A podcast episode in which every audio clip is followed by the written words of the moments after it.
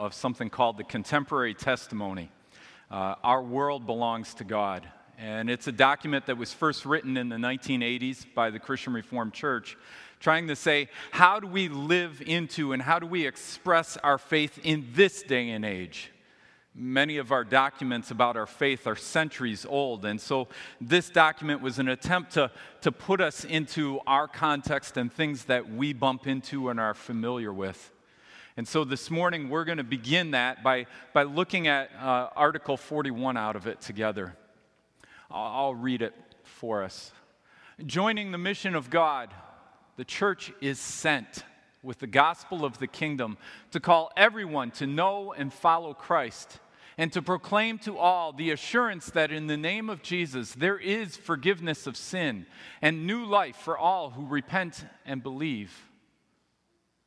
The Spirit calls all members to embrace God's mission in their neighborhoods and in the world, to feed the hungry, bring water to the thirsty, welcome the stranger, clothe the naked, care for the sick, and free the prisoner we repent of leaving this work to a few, for this mission is central to our being. This is the word of the Lord. We are sent. It's a fundamental identity for us. It's, it's who we are as God's people. If you dig through Scripture, you begin to see this all the way back in the garden. That, remember the beginning of the story Adam and Eve are created, and, and God creates them in His image, and, and He says to them, Be fruitful and multiply, fill the earth. This go out from the garden, fill the earth. And, and that was the calling right at the beginning to bear God's image, to, to live as God's image bearers here on earth. And, and one of those first pieces of being part of God's image is to go out, it's descending. Then the fall happened. Adam and Eve decided not to go out. They weren't fruitful and multiplied. They actually stayed in the center of the garden and took from it instead of taking care of it. They disobeyed God in all sorts of ways and they bit that forbidden fruit. And yet, in the midst of the fall, if you pay attention to the story, what ends up happening is God does send them out of the garden to do what He originally called them to do. He sends them out into the world. And that sending pattern picks up as God begins that long road of redemption as He, he sends Abraham calls Abraham to follow him and, and begins to send Abraham and build a nation out of Abraham. And, and those people are sent to be God's witnesses as a kingdom of priests within the world. And as they fumbled and tripped and fell and failed again and again, God enters the picture by sending his own son, Jesus Christ. And Jesus becomes the perfect Israel and the perfect Abraham and the perfect Adam, the one who fulfills all of what God has been doing all along as he sent into the world to save us from our sins, to restore us in relationship with God. And, as that unfolds, that story unfolds where Jesus dies and rises, and as he's getting ready to ascend into heaven, he sends the Holy Spirit and sends his church. What we're going to talk about today and the next two Sundays is that part of this storyline the sending of the Holy Spirit and the church as we enter into the mission field, as we sometimes call it, or as we carry out God's mission in the world. I chose this picture because uh, there's an older idea that I think plays in the background of this sending. It was a letter of introduction. And that letter of introduction would be written by a, a king or a royal figure, and they would write and say, This person has my power and authority as they go out, and I am sending them with a mission. A, a, specific task that I want them to carry out in the world. And they have the full support of my offices, and they would seal that letter with the royal seal.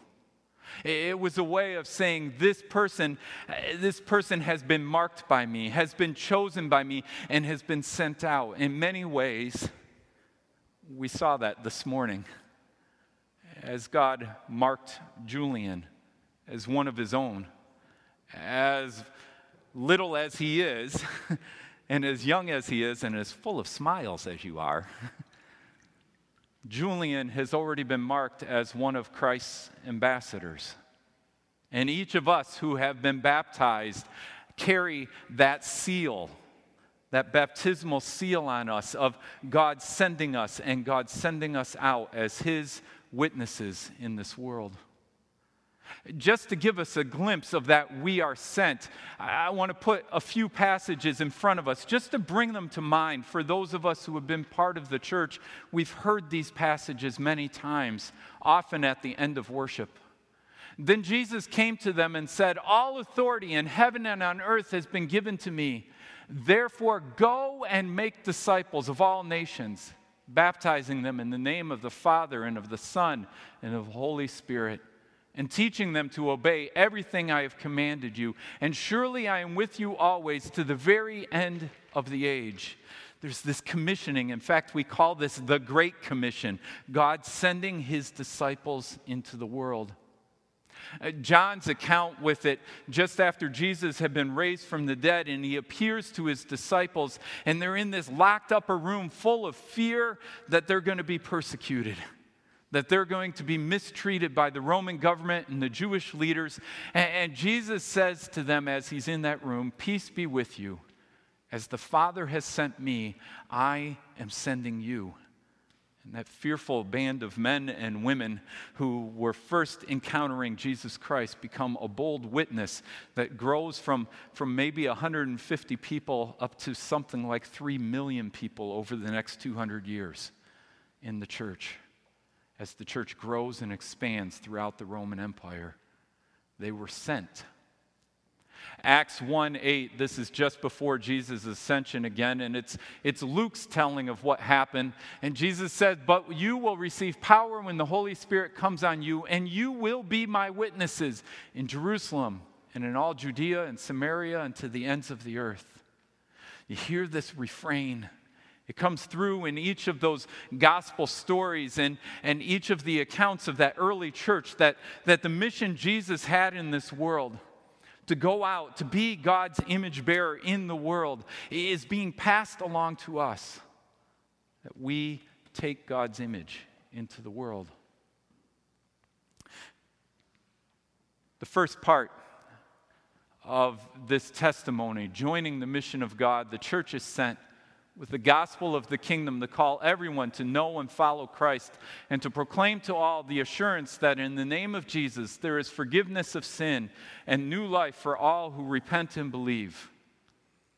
Who here feels confident to go out on the street and say that? Anybody? Yeah, a few of us.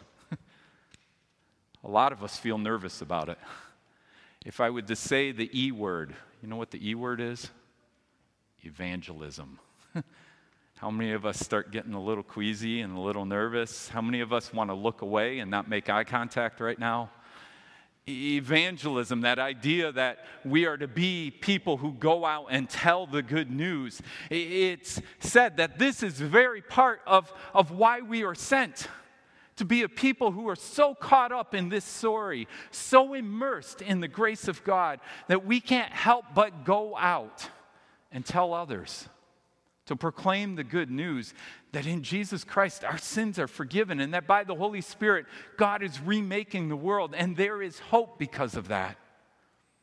Folks, we don't have to watch the, the news very long or our Twitter feeds or whatever way, other way we get our news. We don't have to watch very long to know that the world needs hope. The world needs Jesus. The world needs to hear this good news that there is a God who still loves us, that there is a God who is still at work in the world. There is a God who sees the evil and brokenness and was willing to die to undo it. There is a God who has empowered us by His Spirit to live as His people here and now, as witnesses to that good news. That, in the core of it, is what the church is about, right there. When we gather as God's people, we are gathered in order to be sent out. We, are, we gather in order to, to remember the good news and to remember the gospel message as we go out into our work and into our schools and into our playgrounds and our sports teams and our recreation and shopping and crafts and everything else that we do during the week. We gather here so that when we are scattered out there, we carry this good news with us that in Jesus Christ, our sins are forgiven. God is redeeming the world because He loves it so deeply, and He is remaking it by His Spirit, even in the midst of the brokenness that is there right now. Canons of Dort, another historical document that we don't often read. We don't pay much attention to it, but it's really important. And there are some places that are just absolutely beautiful, and this is one of them. Moreover, it is the promise of the gospel that whoever believes in Christ crucified shall not perish but have eternal life.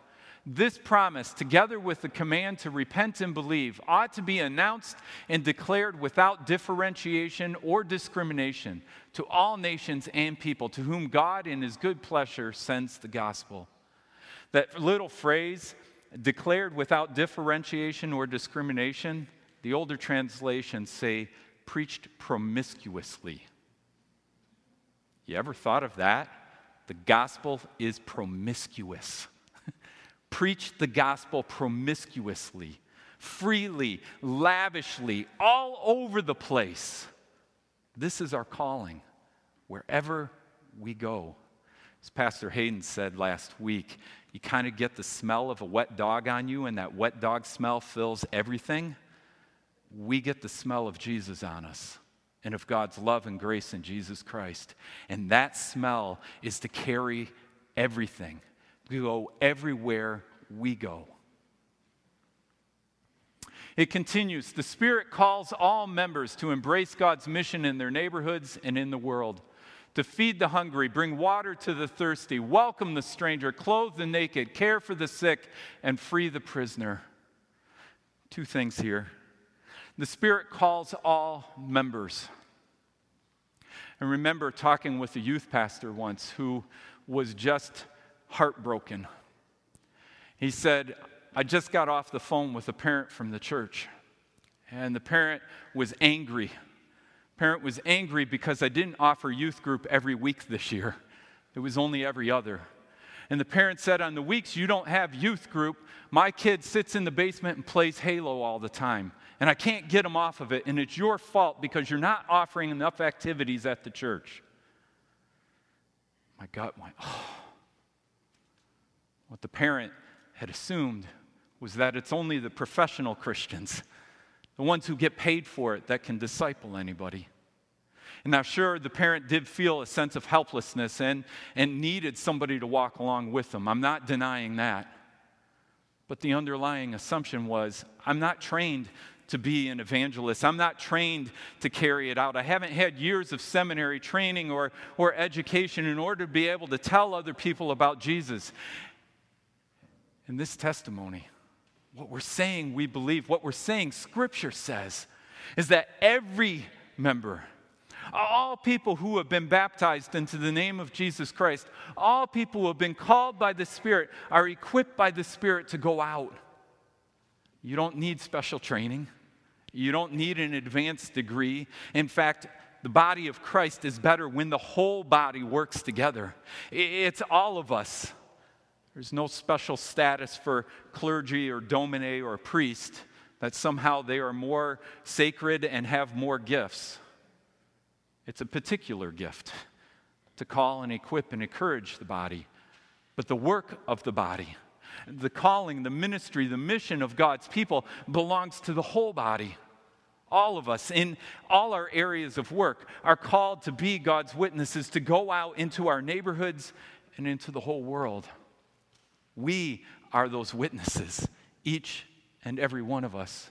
And the second part, eh, this is just beautiful to me that, that the way the gospel gets made known in the world, yes, it is by proclaiming it, by preaching it promiscuously, but it is also by living the gospel promiscuously.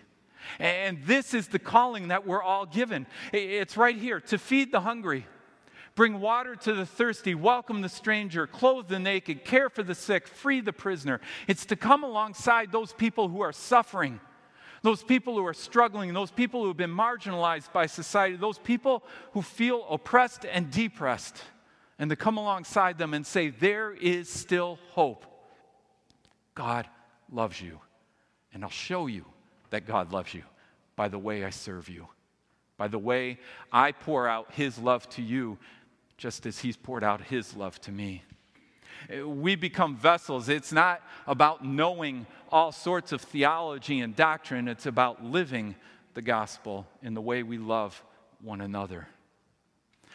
It's interesting to me that Jesus did the same move. There was a theological argument that broke out as Jesus' uh, ministry began, and it was between Jesus disciples and John the Baptist's disciples. And John the Baptist's disciples came along and said, uh, Is Jesus really the Messiah? Or should we be looking for someone else? And Jesus' response to them when they came is this. At that very time, Jesus cured many who had diseases, sicknesses, and evil spirits, and gave sight to many who were blind. So he replied to the messengers, John's messengers, Go back and report to John what you have seen and heard. The blind receive sight, the lame walk, those who have leprosy are cleansed, the deaf hear, the dead are raised, and the good news is proclaimed to the poor. Blessed is anyone who does not stumble on account of me. There is such a weaving together in Jesus' own words and in his own life of what we sometimes say gospel ministry and social gospel, word and deed. And Jesus says you don't separate those two. The reason we know he is the Messiah is because those two things were not separated, they were woven together in him. And we are given that same ministry.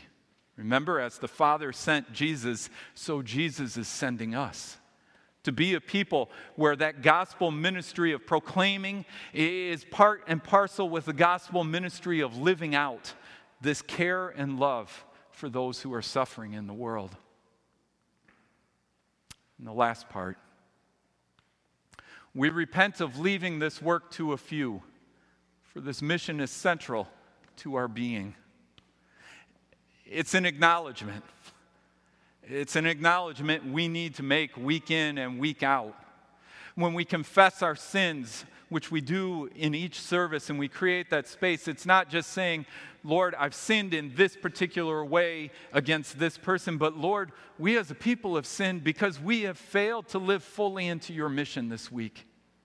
We've had times where we've turned to our own ways, we've chased after our own desires, and we've not borne witness to your grace fact, we've been graceless towards others.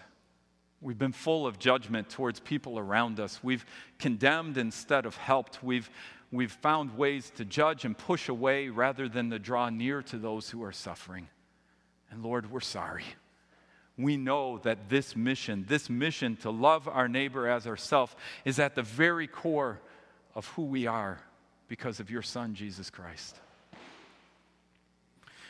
Wes Granberg Michaelson has been very involved in the Reformed Church of America. He's been involved in politics and all sorts of other places in the United States. He wrote this this week The great temptation for the church is to remain settled in its comfort zone, doing the same routine. While it may be on the course to a slow death, it can buy and it can get by and not feel much pain.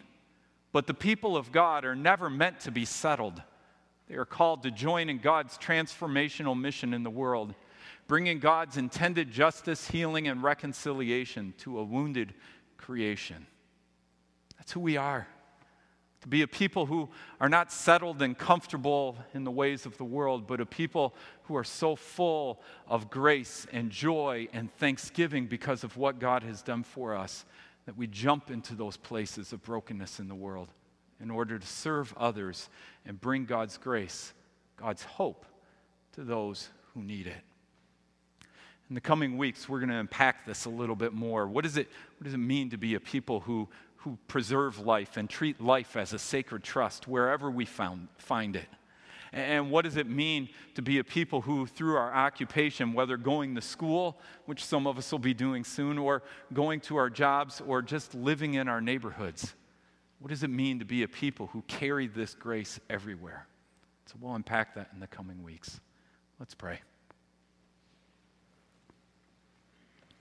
We thank you. We thank you for the incredible way that you have not given up on us. Way back in the garden, when Adam and Eve refused to go out, you could have wiped them out and forgotten about this whole image bearing project of yours. You could have had it so there was no other human being and had creation on your own. But you didn't stop there. You pressed on. And even when we have sinned, Lord, you have continued to press on with your Son and with your Spirit in ways that, that quite frankly are astounding. Thank you for loving us, even when we have been faithless in loving you and faithless in loving others. May you fill us with the joy of being saved, of being full of your grace. May you fill us with the joy of being loved by you, that we might go out and love others. May your love flow through us so that others may see, not by our judgments or by our condemnation, but may see by our love that you love them. We pray this so that your kingdom might come and that the whole world might come to know you as Lord and Savior. In Christ Jesus we pray. Amen. Invite us to stand and sing together the first three verses of They Will Know We Are Christians by Our Love.